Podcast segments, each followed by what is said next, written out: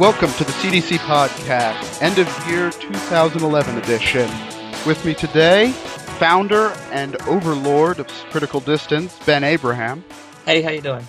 Senior curator of This Week in Video Game Blogging and fourth woman of the Ludodecahedron Apocalypse, Kris Ligman. That's Horsewoman. Horsewoman of the Ludodecahedron Apocalypse. And yes, send all your hate mail my way contributor to This Week in Video Game Blogging and editor in chief of Game Ranks, Ian Miles Cheong. Hey, it's good to be here, as always. Critical Distance back end gnome, David Carlton. Hello, looking forward to uh, the conversation. And newest contributor to This Week in Video Game Blogging, as well as contributor to lots of other stuff, Katie Lloyd Williams. Hello, good to be here. How's it going? Okay, we got a lot to get through, so let's get started. Ben, you start us off. Choose something off the list. So I guess we're uh, we're, we're, talking about the uh, excuse me the events of uh, 2011 and some of the biggest things that happened. I don't know. I, mean, I guess it's it's sort of hard to distill the most important events, but some of my favorite things that have happened this year. Well, I guess my number one favorite thing that happened this year was uh, this weird fake video game thing that we have called uh, Superna Galaxy, which if I were if I were being uh, a good member of the team doing my intern job, I would have actually opened with like a, a greeting from the soup people of Chiplak or something, and you know hand it all up. But it um, took me weeks to realize that was fake. I thought this was some Facebook thing that you had going on, and I was and I was getting the integration messages. Yeah, well, it was was just a um, it was like a joke, right? It was a send up that um, I think Leigh Alexander and Sarah Elmaleh got together, and, and I think they were just playing Mass Effect or something, and they kind of realized just how ludicrous so much of what happens in those type of games um, really is, and went, you know what, we can we could do this better. We can go all over the over the top and make a really good parody. So they did, and um, they invented Superna Galaxy, and um, the rest is kind of history. There's there's a really great podcast about it as well, actually, where um, Leigh and I think Kirk, Leigh and Kirk get together on the uh, Big Red Potion podcast, and um, and they take it seriously it for about the first half. Yeah, yeah, the first half hour is amazing listening because they're just so seriously committed to the project. Yeah, so I'm kind of interested to hear what other people think about like like you said, Eric, being on the outside of it. I mean, I I kind of got in a bit late and sort of like I went through that as well, but it was sort of it was pretty easy to kind of just go, oh yeah, all right. Once you get it that this is a big joke, and you can kind of just add whatever. Um, what I found amazing is I always find it amazing when fans go to such extreme length to catalog and inform things. That's why we have all these game wikis. And then the and then the fans of Superna Galaxy, something that does not exist, just created this huge wiki. It's not yeah. as big as the WoW one, but it's like they're making stuff up and then they're intercontextualizing everything to make sure it all matches. And they're yeah. doing this based off nothing. That yeah, well, it's it's God. the ultimate creative exercise, creating a whole world out of whole cloth, and it's it, it just shows like how easy and um, kind of formulaic as well it can be to make up lore in that sense. So yeah, it's so, interesting. And I mean, it's both the ultimate creative exercise and it's not because it's sort of creating the a subset of the trappings of a world out of whole cloth, but uh, it also points out at just how much is missing from from your doing that. I mean, just on the lore level, there's you know so much more that could be filled in, but uh, there's you know a minor detail of implementation and uh, um, art and so forth. Mm, yeah. So it's, it's it's it's really painful listening to like these these wonderful you know voice samples that Sarah recorded, for example, and realizing that well, there's 10 minutes of fantastic Superna Galaxy audio out there in the world, and I just wish it, there yeah. were a few hundred more hours of that stuff. Wonder if that's what like a, a character in a book feels. That I, I had these 200 pages all to myself, and now I die. I mean, I think if nothing else, like the Superna Galaxy wiki is just this great proof of concept of basically creating this, you know, ground up fandom over nothing. I mean, I, I run the risk of, you know, going completely academic here, but I've spent an awful lot of time, you know, in fan studies and looking at how so these like fandoms evolve.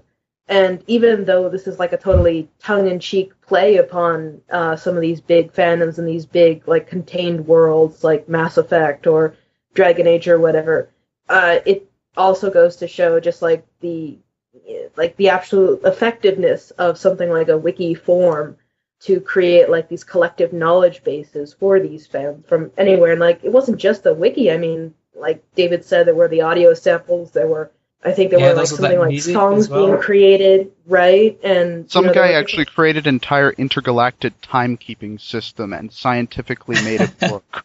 right, that and blew my mind. it's just like all these people getting together for absolutely no reason except that it's fun. At least for me, that reminded me why we get involved with, you know, communities like this online. It's just like it's not about fame, it's not about getting paid for this, it's about, you know, sharing that enthusiasm with other people. Yeah, absolutely. The, the whole thing reminds me of uh, Sherlock Holmes. Like Arthur Conan Doyle, when he wrote his, uh, his his fictions of Sherlock Holmes, he wasn't really paying attention to the continuity. He wasn't really paying attention to the discrepancies. Like at one point, Watson's wife is dead. At, the other point, you know, he's got a second wife. It's, it, it's all weird. But uh, 50 years later, people are still reading his books, and you know, they're cataloging the whole history of Sherlock Holmes based on what Watson supposedly wrote in books. He's taken as like a real character. I see the same thing here happening to Soprano Galaxy, even though there's very little written about it. People are willing to fill in the blanks. You know, they're willing to, uh, you know, to, to carry on where Leigh Alexander and Kirk Hamilton started off. Right? They they they fill in the blanks with their own stuff because it's interesting to do so. Just like uh, Sherlock Holmes, you have you have all his his stories, but you know he alludes to certain other adventures that uh, that were never written, and it gives the fans uh, an opportunity to uh, to expand upon them and basically treat him as a real character, and even try to explain the um, the inconsistencies that happen in the story because it might be stuff that say Watson didn't want to write about because it was disturbing to him or something like that. It's sort of interesting to see that happen in uh, Spartan Galaxy as an example and in other video games or uh, fictions like the Cthulhu mythos, which has you know basically the same thing where writers fill in the blanks. Yeah, it's really interesting that I mean, funnily enough, like what began in the case of something like Arthur Conan Doyle as like just an incident to the writing that he wasn't caring that much is now a transmedia strategy, as they say. Oh god, transmedia. I think it's mainly the X. That's another thing they tried to push a lot this year. Was the idea of transmedia? Dead Space Two was probably the biggest example of it.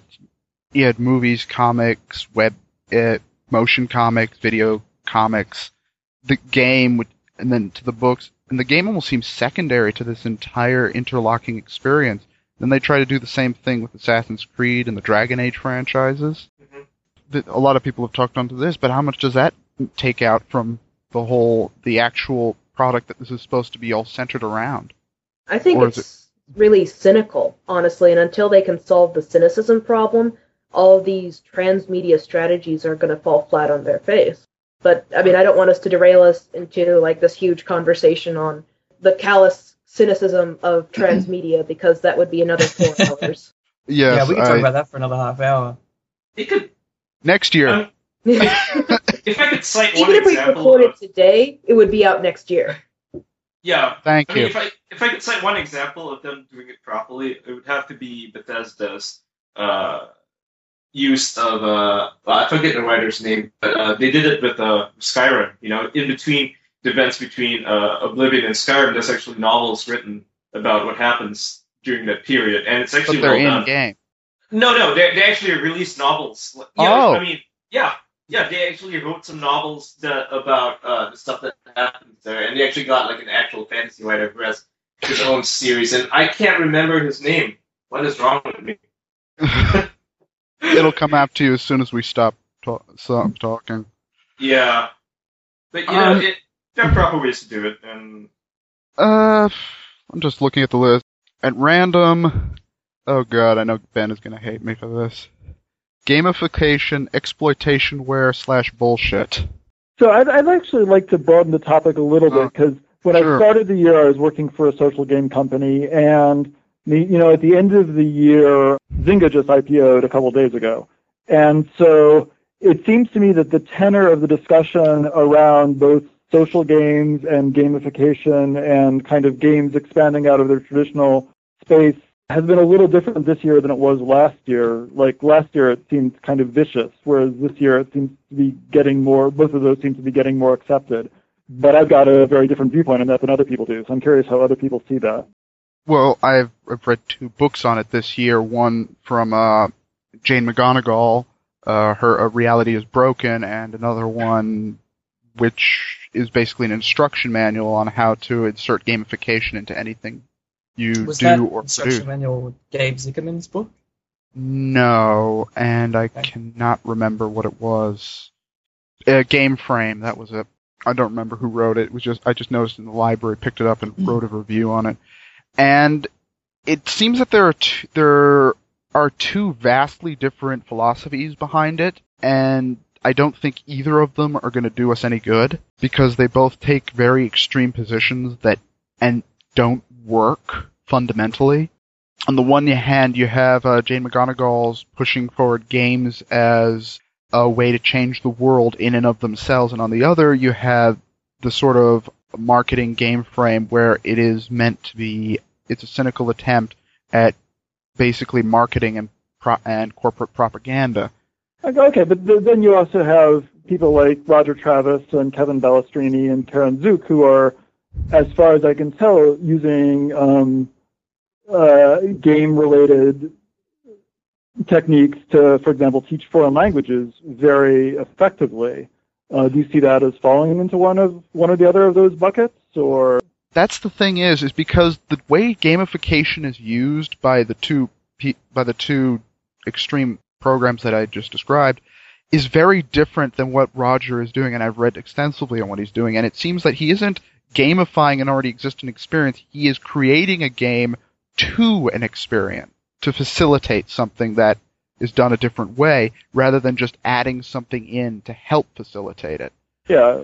because there's gamification of education where you change the way you give out grades to ex- an experience points like track versus what Roger's is doing where every literally every assignment has is built upon an almost an RPG story like sense one fact to the other and you to uh, succeed you have to build your own learning and knowledge of the subject you're studying which is a very different process to me Yeah, a lot of the um, critique that I see happening of gamification is of as like a mistaken.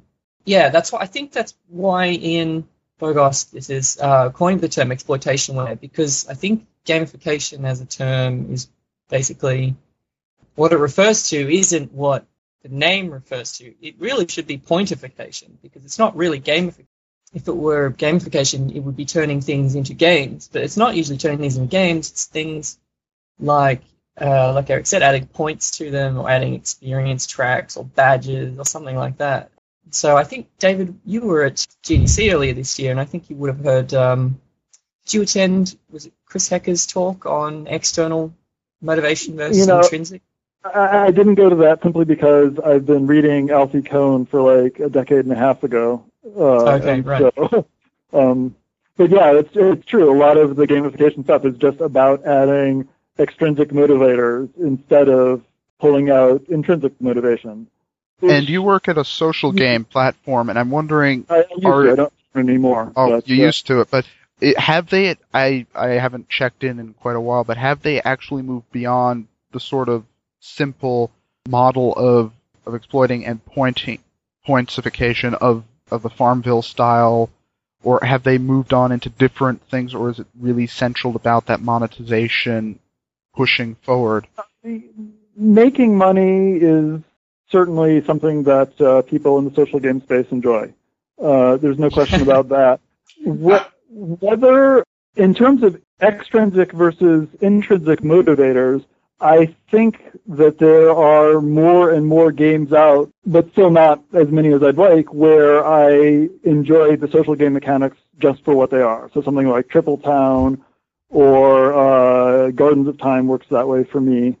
And actually, some of the recent Zynga games for me, I think the interlocking systems are interesting to figure out. But when it comes down to intrinsic motivators, though, to me, there is real intrinsic power in Farmville itself, and the the because you're you're building a farm there in the, the fact of that can be expressive in a somewhat similar way to building a house in Minecraft can. So I know um, the game that affected me the most, social game that affected me the most that way is, is Social City. And my daughter and I used to play that together, and we would spend, you know, half an hour every weekend and uh, talking about how we wanted to grow our city, how whether we thought that this building would fit better over here, over there, whether we wanted to divide our city into districts with themes or kind of mix things together. And uh, you know, from the game's point of view, the numbers would be the same if I put this building over there instead of over here instead of over there. It'll affect my population growth the same both ways, or my, my citizens' happiness, or whatever. But my daughter and I um, got a lot out of discussing this in terms of what we want our city to be like. So, so intrinsic motivation is there in some games if you want it, but uh, certainly it's not drawn out as much as I would like. And I could make that same complaint about console, about standard console PC role-playing games as well, for that matter. But outside that, you have uh, another social game that seems to belie both those ideas, uh, Echo Bazaar, which goes into very first-person like RPG aspect. But then and, and that, that sort of pulls back into the kind of uh, lore uh, areas that we saw with Suparna Galaxy of the the different groups in the city and figuring out what the interconnections are between them and the backstories for all the events there. And they had some very good writers working for that, uh, like Emily Short, for example, who's done some some very good text adventures work for them. Oh, I did not know she worked there. Yeah. All right. Ben, you got Gamification is a goddamn treadmill. I'm just gonna say. quote of the podcast: "Gamification is a trap." Ian knows because he's clearly been been gamified. Uh, Ian, do you have something off the list that you'd like to talk about? Oh wow, that's a lot to talk about. Um, but uh, I, I, yeah, let's talk about. You know, it's still fresh in our minds. Can you Like, say that uh, again because I can it, you cut out there. Oh, sorry. Uh, we should talk about the Spike Video Game Awards, you know, or the non-video game awards. because they didn't Oh. I was willing to give it a mention. I was willing to give it a mention. That was it. Moving on.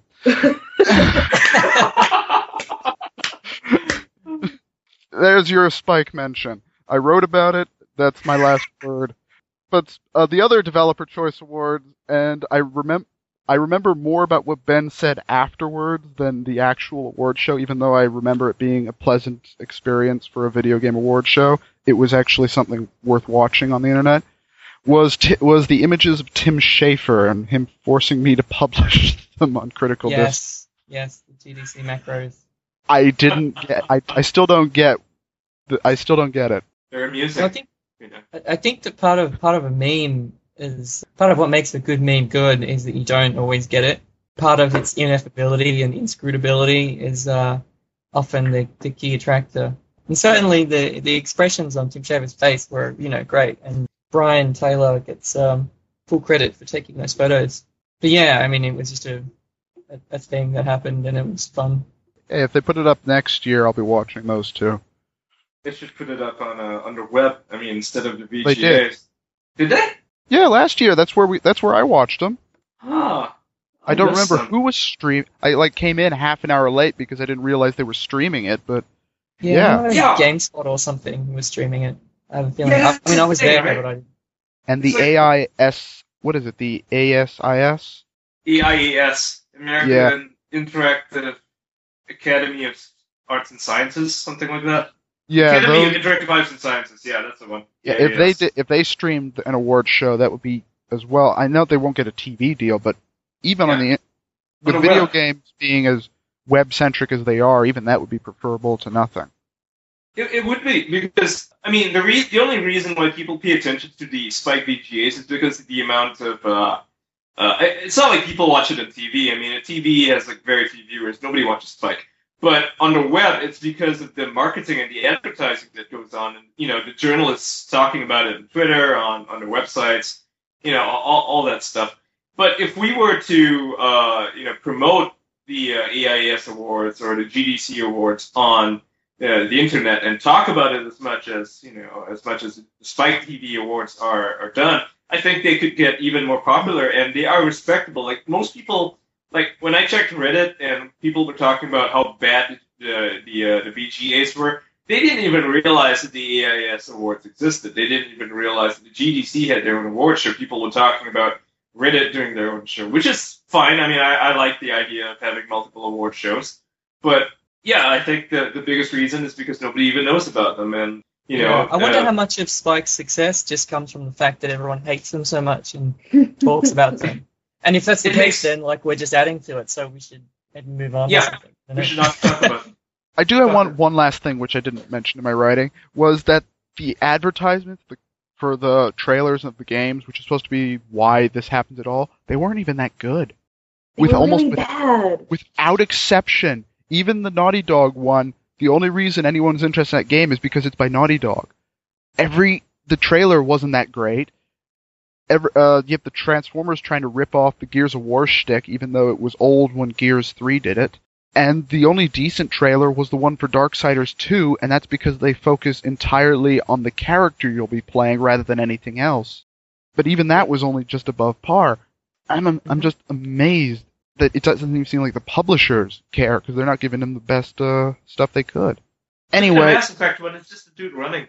and it, it looked exactly Because the same as the one they gave has me nothing three. whatsoever to do with critical distance. It's sort of I know. everything that it's, uh, Moving on. It's I, like I, complaining about Kotaku.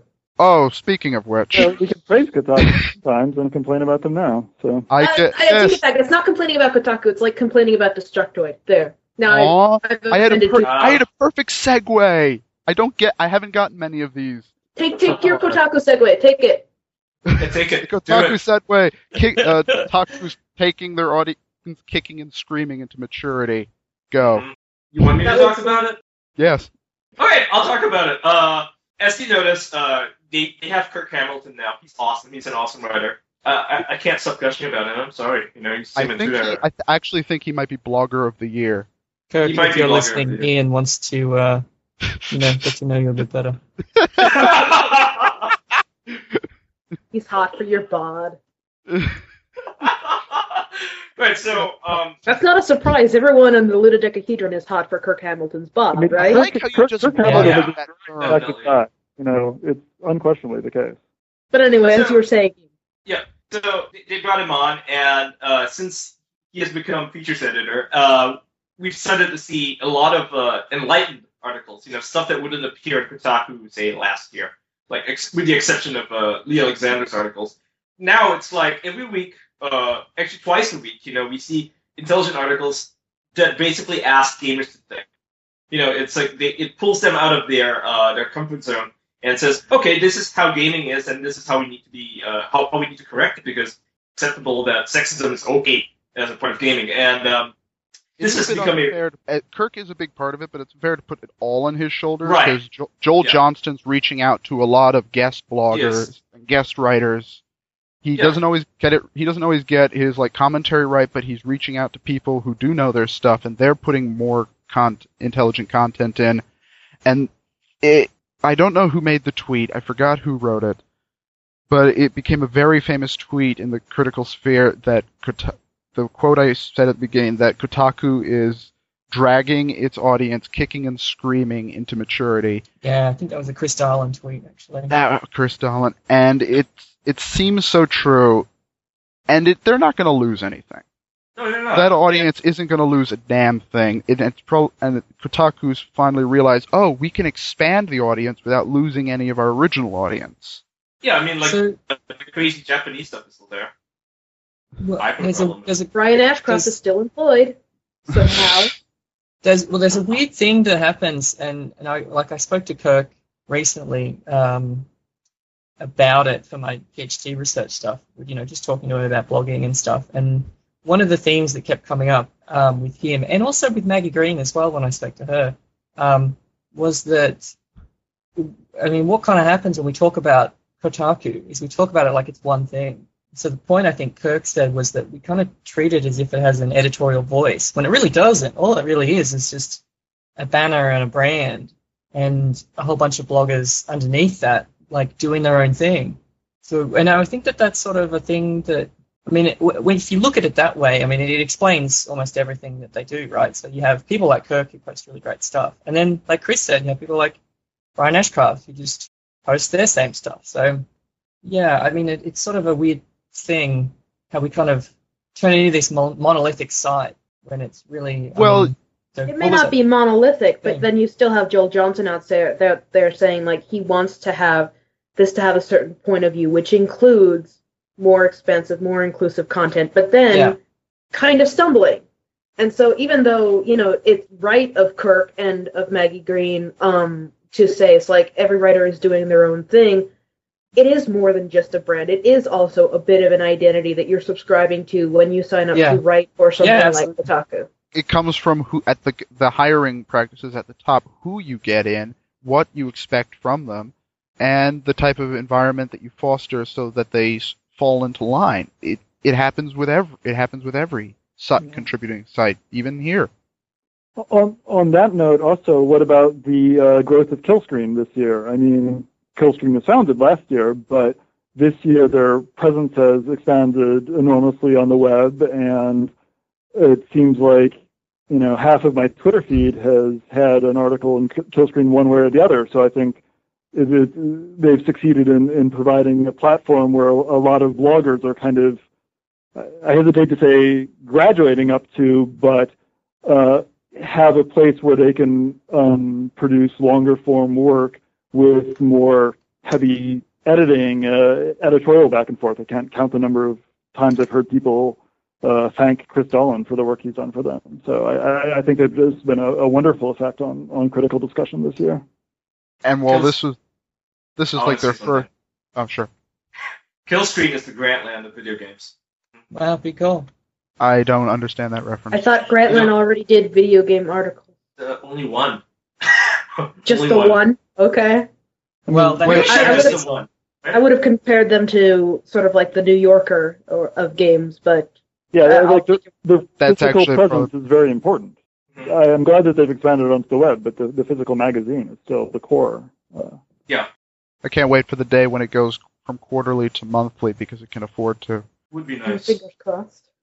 That would be a pretty rough schedule, though. I think. That'd be, Would be. mm, Well, that's really. why you'd hire more editors, you get more staff, and you can afford to do so. That's it. It, it is time and money that's the hindrance to to such growth. But yeah, okay, moving. Yeah. Yo, Personally, I'm in favor of killing less trees. Just saying. I, I I hate for Make an traditional iPad publishing. app. Make an iPad app. Like Grantland does. Oh, well, No, Grantland that's still do that. biasing toward the middle class. I won't stand for it. Are you gonna have an Android app? I think video games bias towards the middle class, Chris. That's true, but Yeah. I don't have an iOS device, so that's even more so. We could, Moving we could put on. a hashtag on everything we talk about here. We could put a hashtag on it. Call it first world problems. Shut up. No, I'm not using that one anymore. I've been I've been dissuaded from using that By whom? by uh, Yeah. Ninja McNinjason, or I forget his name actually. Um, Why? I, I want to hear this reasoning. Actually, Actually, no, it was a very good argument that was made, and it wasn't actually his, although he subscribed to it. It was an argument that was made by an article that he linked to me. But the argument being that saying that something is a first world problem when it's something like it's, you know, it's minutia, it's just something that's tedious, it's like that's condescending because that's suggesting that people that are not within the first world don't also have those little day to day annoyances, which I think is a valid argument, really. And and another thing I'd like to add to that is that uh, seeing that America's first world and some of the country isn't is also uh, you know it dismisses all the problems that the uh, that people living in poverty in America seem to have. Like just because they have a fridge doesn't mean they're living in the first world. You know, it's it's it's that sort of a idea that that Americans are better off than everybody else. That's what's keeping them down. You know.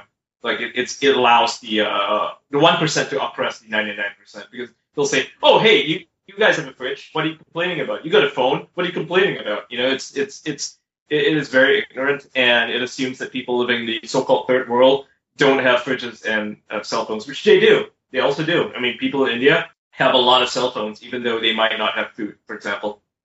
So Yeah, Yeah, and it, it- it doesn't really do anything but stifle the conversation, which is unfortunate. Yeah, the whole idea of worlds is so. I mean, it, it, was it's flawed to begin with, but it, it is so outdated. It's 30 years old. You know, we don't live in that world anymore. There's no first world, third world. It's like every country is a combination of both. You could go to a place like South Korea, and if you're in Seoul, it's a first world country. But if you move out to the suburbs, it's a third world country because they don't have certain amenities that uh, you might find in Seoul. So it's the same thing in America. You know, if you're in New York City, then okay, you're in the first world. But if you're um, in rural Arkansas, you might not be so lucky. You might not have internet access, uh, you know, as readily available to you. Yeah. Okay. Da- well, David has to leave us now because he uh, he was on the phone and now so Yep, thanks for having David. me. But, uh, meeting people for a holiday dinner. yep, we only knew we had you for a little time, but it's glad to have you just for as little as we did. Thanks.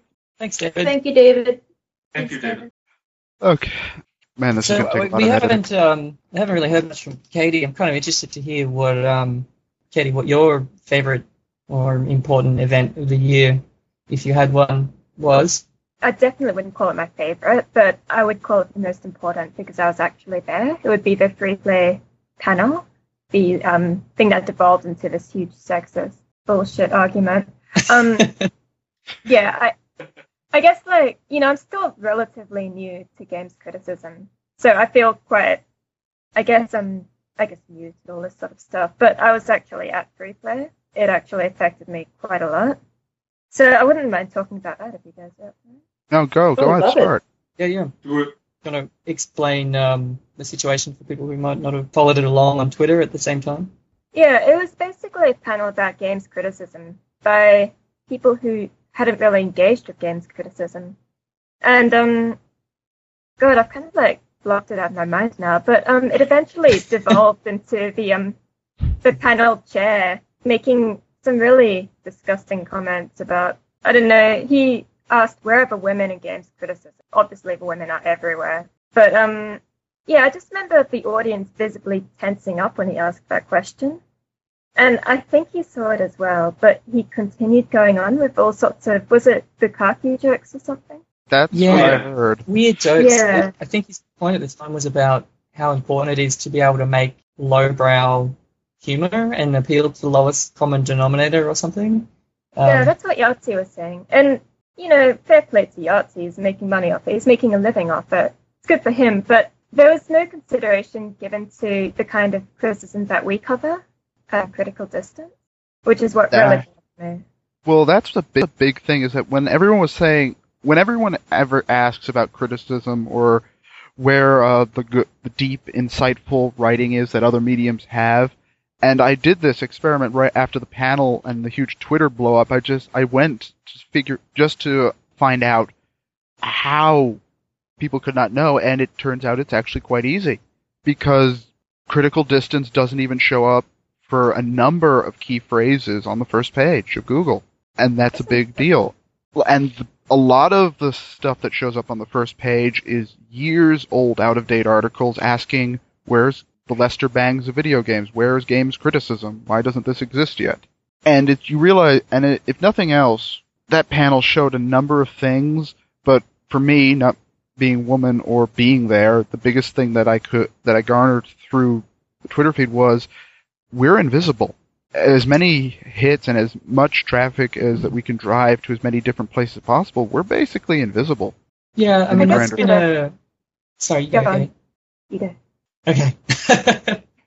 um, the the whole uh, issue of the, the visibility of the, the games blogosphere has been one that has been around like since as long as I've been involved in it. So we, we were having the same discussion back in 07.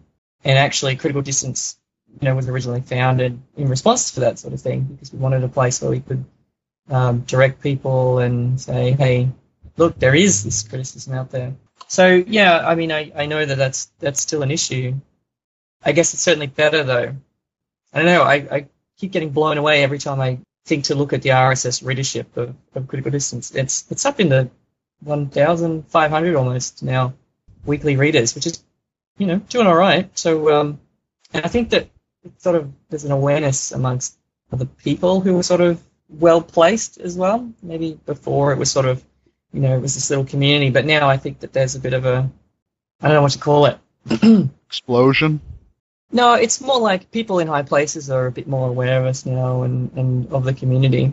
If you're someone who knows people, you know critical distance. Ah, okay. That makes That's sense. what I'm trying to say. we are sort of we are sort of an in-group thing, which uh, can create problems then when we're trying to reach, say, a broader audience. Like this came up with me and uh, my game criticism professor um, when uh, Dennis Farr from Gay Gamer, Border House, Purple Bunny Ranch did his "I'm a gay gamer and the F word is not okay" post on Kotaku, and he Mhm. said it wasn't making a strong gesture and i'm just like no it is a strong gesture but it was for it was a strong gesture for the community that was already sort of aware of that thing and it's not the same sort of general mainstream awareness that people have when they're going to places like ign and going to places like kotaku we are sort of a niche within an already niche hobby Yeah. I don't know how much of that is an inevitable result of um, just our topic and our approach. Admittedly, like not everybody is interested in reading sort of um, academic tinged um, games criticism or even um, Yeah. Middle of the road. yeah. even middle of the road stuff. Long- So Long journalism. Yeah. Um, and I, I, I honestly think that things are improving. Perhaps not as quickly as we would like, but I remember I think it was like the first um, rounded I did roundup I did um, when I took over for Ben for Thwigaviv, and one of one of my articles subsequently turned up in Kotaku a few days later. So I definitely think that we have the potential to boost our own signal further and to signal boost other people further and to saturate you know the general public although i hate that phrase is awareness of what we do and what we're looking at but you know when you get down to the material realities of things i mean i think eric's got a good point here it's just like we're not optimizing our search engine results here and there's a lot of things that just from the level of self promotion that we can be as earnest as we like but there's also just like we have to at some point damn it i'm just going to say it, we have to play the game here Yes, we do. Yeah. Um, and to bring that back to the, the free play panel, I guess, yeah, so there was one there was one woman on the panel, Alison Croggan, who's a um, theatre critic and literary critic. And it was sort of it was strange the whole time. I think um, Katie would probably agree with me that, that she sort of was silent and wasn't really at all asked about her own take on the issue. I mean, was, she was sitting there and there were these three other guys on the panel with her talking about the visibility of female critics, and they weren't even asking her for her opinion. I think they might have thrown to her at one point, but yeah, it was just a bizarre thing. And the what was really interesting about it is that under technical reasoning, she was the only critic on the panel. Because The because only Yahtzee yeah. because Yahtzee's a reviewer. He calls what he does criticism, but it's really just the bare standard of what reviewing should be, and that all other rev- that most other game reviewers just fail to live to. Well, he's very And- critical in the sense that he's negative quite a lot. Yeah. Uh, yeah, but th- there's more. T- certainly, being critical where it's absolutely deserved, and hammering and just pointing out the ob- pointing the emperor has no clothes is necessary. But that's just a baseline standard, and it's kind of amazing that we hold him as our best critic when he is quite literally He's just the, the best first reviewer. Because, because he's the first one to reach that standard. Who actually calls him the best critic? Just wondering, because I don't think anyone here would.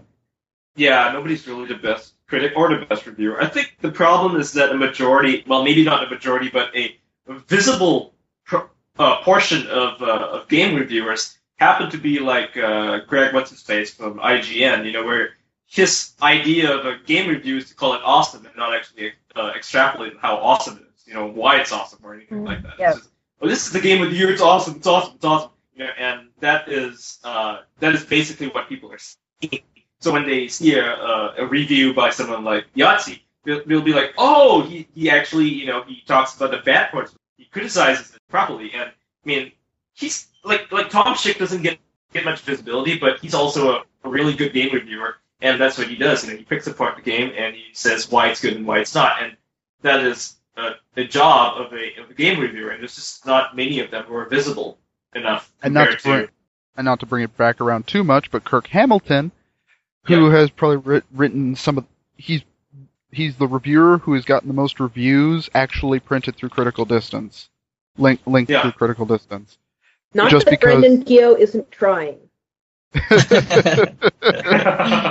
Actually, that's another big thing that when I was going through uh, the old this week in video game bloggings to notice the trends or big events when I when I couldn't remember more, is that the two big ones. One was gamification, and the other big one was just this idea of trying to figure of noticing how wrong video game reviews have become. It's it it lasted for months that people were just trying to engage, and it all came to a head with this with this uh, in this fall with Batman Arkham City getting six out of five. and another game getting 11 and I think it was Skyward Sword getting 11 out of Yep. 10 because they because scores have become so inflated they couldn't and they realized well we gave this game a perfect score but this game's so much better oh crap we have nowhere to go Skyward Sword is Yeah, a good let's- game, sort of say. Let's not talk about review scores. That's sort of um. yeah, that's, Let's that's look a at the podcast IGN into itself. Itself. to be honest. I give this podcast a Yeah. seven out of four. I just want to note I just want to say back in April I called this I called this back in April You knew that's this. my main this this this this exact thing would happen. You knew this. I wrote seven pages on the subject on why everything was going to hell and why it wasn't getting. Uh, yeah, Listen yeah. out, employers out there. This is why you need to employ Eric Swain so that he has less free time to think about That's these things. Very true. or edit podcasts. No, actually, leave him enough time for that. Just enough. Yeah. No more. We want. Not enough time to sleep, Uh, but the rest is fine. So okay, What, what is the next topic? two mentions and really just that. It's Sonic's 20th anniversary and Zelda's 25th. Oh yeah, Oh, okay. speaking of, we could start on Zelda because uh, they just released a timeline, the official timeline for Zelda. Did they? They did, yeah. It's the official timeline. Apparently, the the Zelda universe, all the games, is split to three different timelines, and each of them culminates in uh, or, or starts from the um, Ocarina of Time. You know, where basically if Link dies, then you have the original uh, Legend of Zelda games, and if he wins, then you have the Majora's Mask, which is uh, it starts from the past and from the future, where uh, it, it goes to the, the Nintendo DS games. So there's three different timelines, and apparently Skyward Sword takes place before all of them. So it, it's like the first game in the series, supposedly. I'm sorry, it- but I so haven't heard. I haven't heard that I much heard- bullshit about timelines since Transformers. Actually, no, Chris.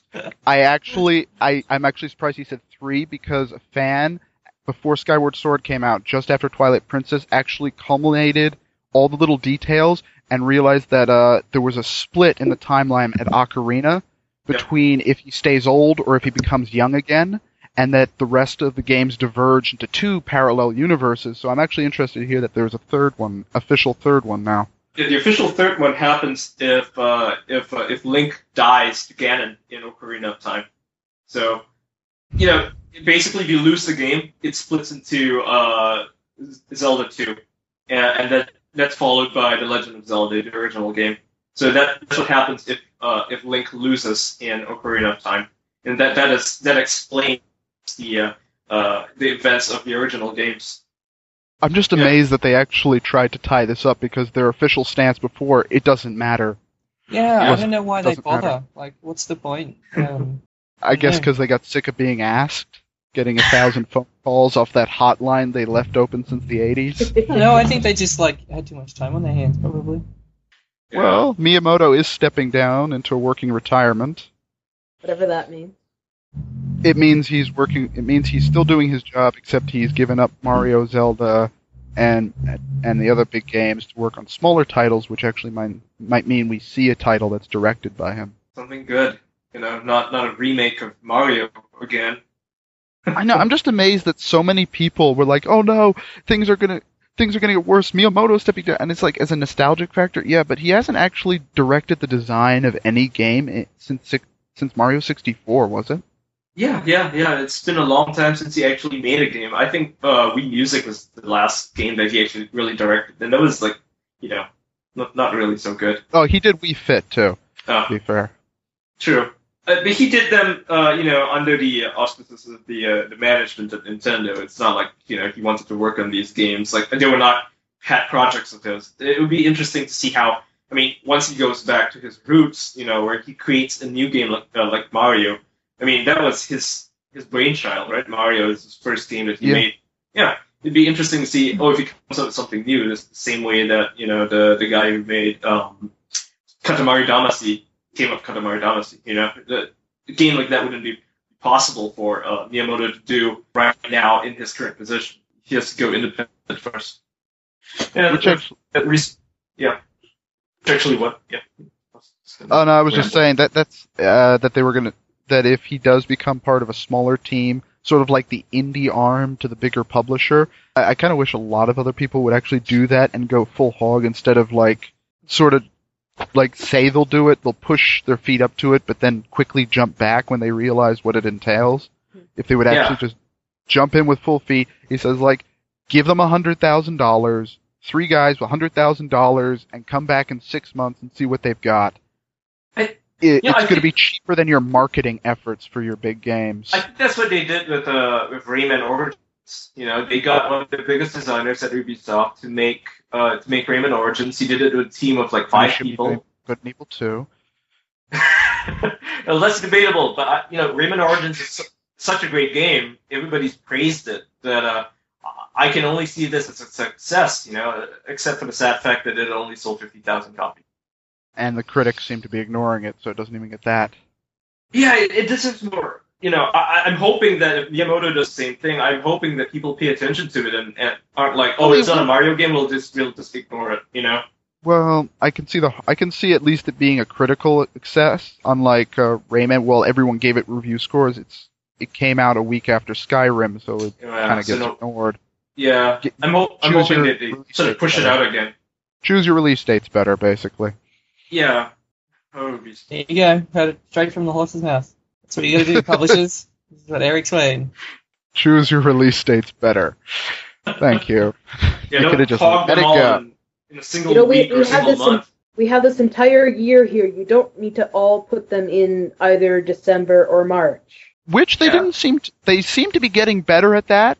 It's just that now they're getting better at it. There's really like a few people are realizing, huh, if we drop this in June, we'll have June all to ourselves. And then you have Red Dead Redemption and Grand Theft Auto for mi- selling million, selling a couple of million in that month. Yeah. And Look then at the Old Republic. You know, it came out uh, this week. All MMOs seem to do that though. yeah, but They I always seem to dump in December because they know you don't want to be with your family. but I mean, Do we lose you, Ian? Silence. Spider. Oh, yeah, we lost. Whoa. We lost you for about thirty seconds, Ian. Oh my god, really? Yeah, really. Awkward. Yeah, I was Um, gonna say the Old Sorry, You know, before we like uh, yeah. dive headlong into a uh, tangential ditch, uh, was there? Um, uh, I'm gonna head off in a minute. Was there any last thing that we wanted to uh, mention Well, as yes. being important this year? I hate to be that guy, but the Australian R18 rating, since we have two Australians here, Yeah, If Katie, either you do you have any anything to add on that? I mean, I, I don't know. I don't really have a lot to say about it. because Mark that- Sorrell seems to be the one Hmm. pushing it hard, pushing that Hmm. issue hard. We do need it, but at the same time, you've probably seen me complaining a lot on Twitter recently about how immature gamers can be. It's Mm. like this is why politicians don't believe that adults play games and we need a rating for adults. Yeah. So I'm a bit, I'm really sick of the topic, to be honest. Like, yeah, I'm really proud of what, you know, Mark Serrels is doing, pushing for R18, but at the same time, I just can't bother talking about it anymore. So you're saying you have the rating system you deserve, but not the one you need. We have Batman, Batman. reference. You know, You set it up too well. I know. how I do you just feel about it, Ben? I think that it's well. I think an R18 rating is inevitable.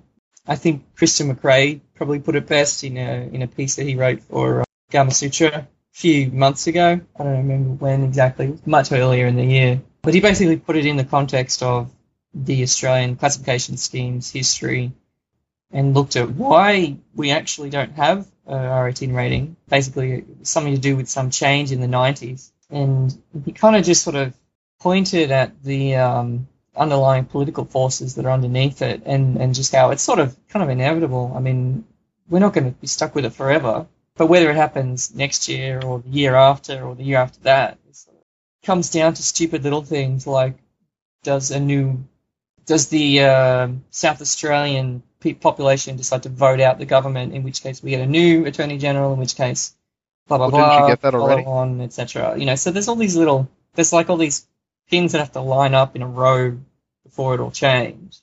I thought you got rid of Atkinson. Well, yeah, we did, but uh, uh, I think South Australia's the government is a bit on the nose at the moment because I think they were the ones who just ditched their um, former premier in favour of a new one. Um, and so, I mean, that that's kind of like a last ditch effort of a, of a government that's been in for too long. They sort of start cycling through the uh, the leadership. I mean, we saw that in New South Wales. That happened. I think we had like five premiers, state premiers in a row in about uh, you know three or four years or something.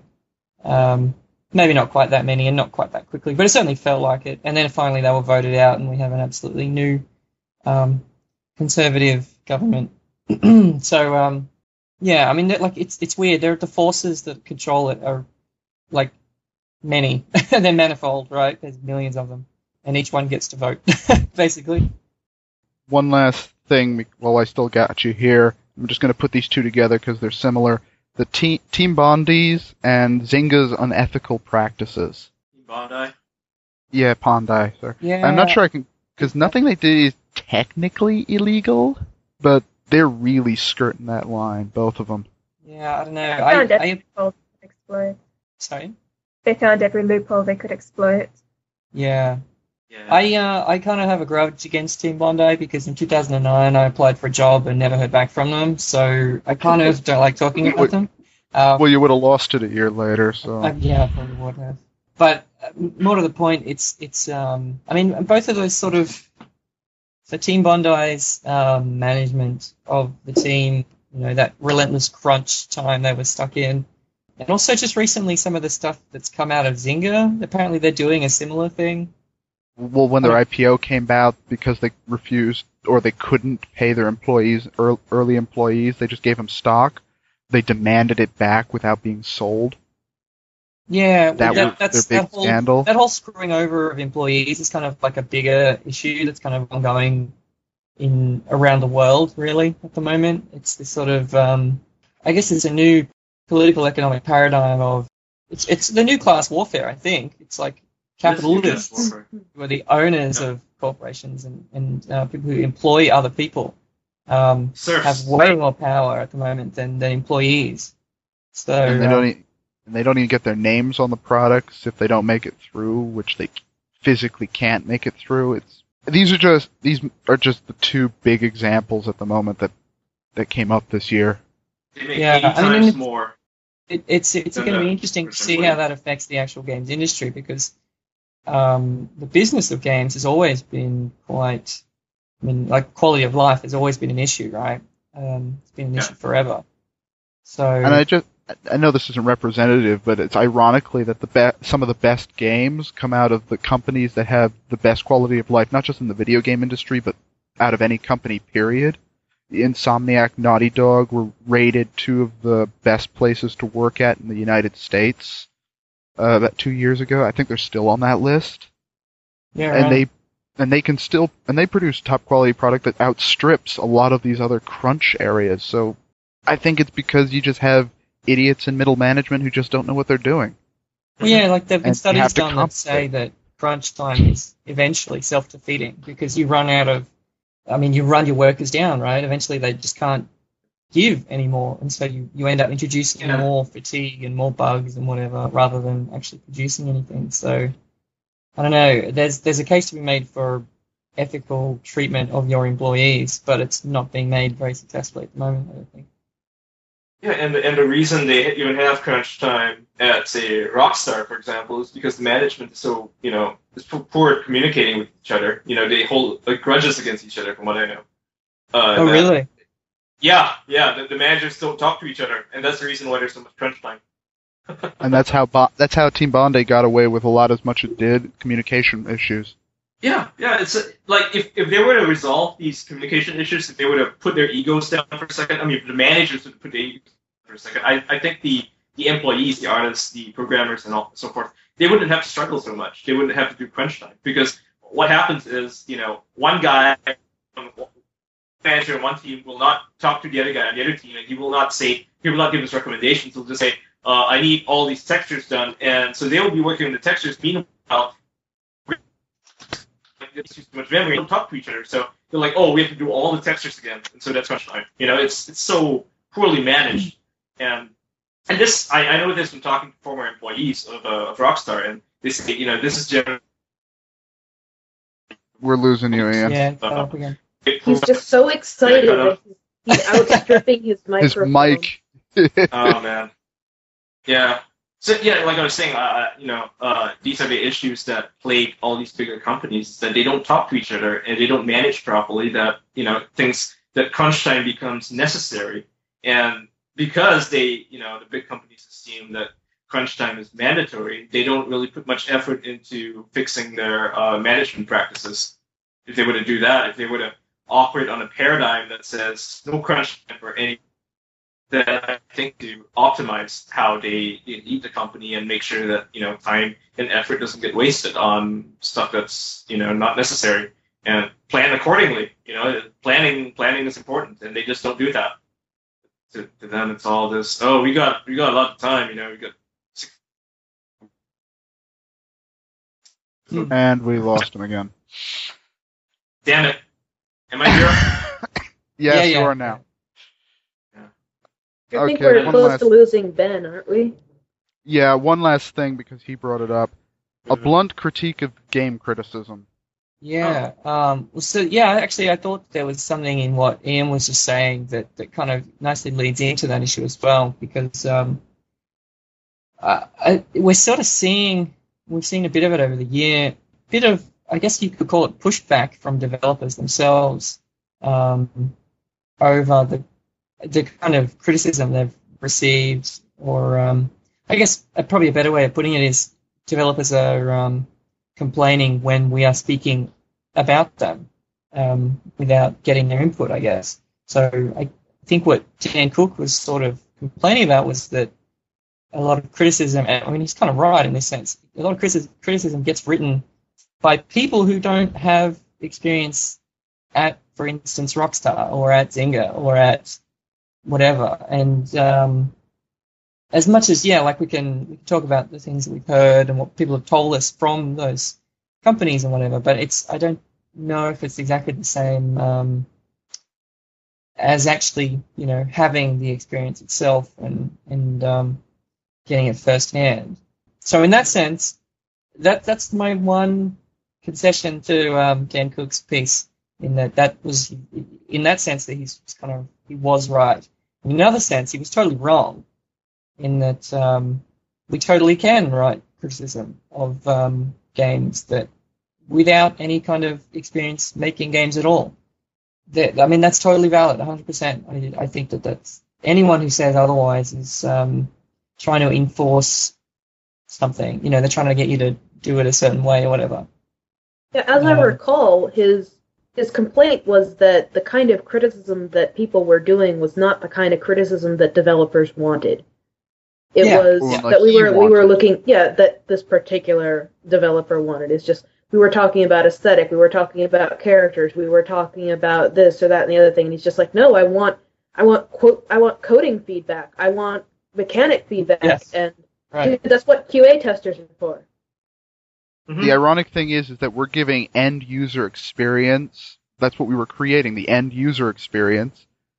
And he wants he, he, people to critique his end of the thing, but, well, one, we don't know, but two, it also ultimately doesn't matter how well your code works on your level if it doesn't give a good end user experience. Exactly. Yeah, so even though It's- like he's legit in kind of you know wanting a bit more developer level feedback, but it's not as though he's completely deprived of venues in order to acquire that. I mean, I'm pretty sure that Gamasutra has a very large base of developers in their peanut gallery that would be happy to give him feedback on that level. He In the has GDC metrics talks. GDC metrics talks, um, his own QA testers. Uh, it seems to me that it's kind of silly to assume that all criticism has the same purpose. yeah. Yeah, so here's another Yeah. angle that kind of fits with that. Um, I, the um, I guess the phenomenon of pro gamers or high, extremely high level players, like uh, people like David Sirlin and um, people I'm thinking of in particular, people like Day Nine and other um, StarCraft commentators. I mean, they're going to be able to give the kind of mechanical feedback that um, Dan Cook, I think, is really looking for. But they don't have experience making games. They just have experience playing them, and they just play them really well, and they, they have a really deep knowledge and grasp of the, their games that they play. So in that sense, I think even even Dan Cook's request itself was wrong in that he's not really asking for better experience in making games from critics, but a better um, or just just a deeper engagement with mechanics, which is I think what he was really after. So in that sense, he's he's kind of I don't know where to go with that except to say that At- uh, Day Nine is amazing. limited. At best, it seems limited. I mean, that's like saying that the only thing you can critique the food on is what sort of plate it's served on. There are so many aspects to a game that go beyond the mechanics. I mean, I'm not saying that mechanics aren't incredibly important, yeah. but if that's the be all and end all of your game is the mechanics, then I would just kind of wonder what you've got these other parts in there for. Yeah, I, I think you took the words right out of my mouth. I was going to say something, and then you took them. I'm just you know? stealing your words one It's at a just- time. yeah, Chris, jeez. Yeah. Mechanics are mechanics are really only good for as what the user gets out of them rather than because what they do and how they affect the system and the numbers is all important to us, but it's really about what the player gets out of the doing of it, and that all requires the context, which what most critics are focusing on. And I think he misses that context is a is a lot a big part of of the of the games nowadays.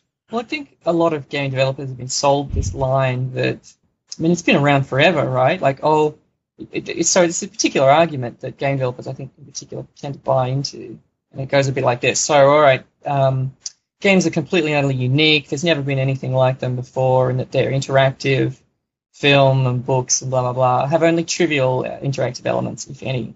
Um, and so, in that sense, the ultimate and most important part of games has got to be interactivity, which looks like a valid argument on its face, but really, like you said, players Content. engage with everything in a game, not just the mechanics. It's like that those other things aren't just insignificant. Like you know, even even things like UI and interface, they're not really mechanics; they're UI. Um, and and but yet there's still a game developer, um, or a lot of developers, I think, recognize the importance of really good UI. Um, so in that way, again, there's a, there's a weird cultural thing I think going on in the way that game developers talk about what they do. So you have to leave us, Ben? Yes, I have to finish packing bags before I leave today. Oh, Well, it was nice to have you on for as little as for as little time as we did. Now we can get off to talking about all the fun stuff.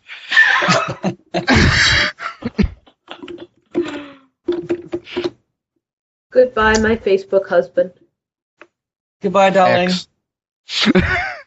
Have a uh, have a wonderful Christmas and New Year's, everybody. Yeah, you too. you too. Thanks. Merry holidays. Okay, bye. Happy Hanukkah. I should have Okay. wished, wished him a happy, happy winter solstice, and treated him to uh, sacrifice a few albino bulls. Is that what you do on the solstice? I guess if you're a druid, are you a druid? Nope. So there we go.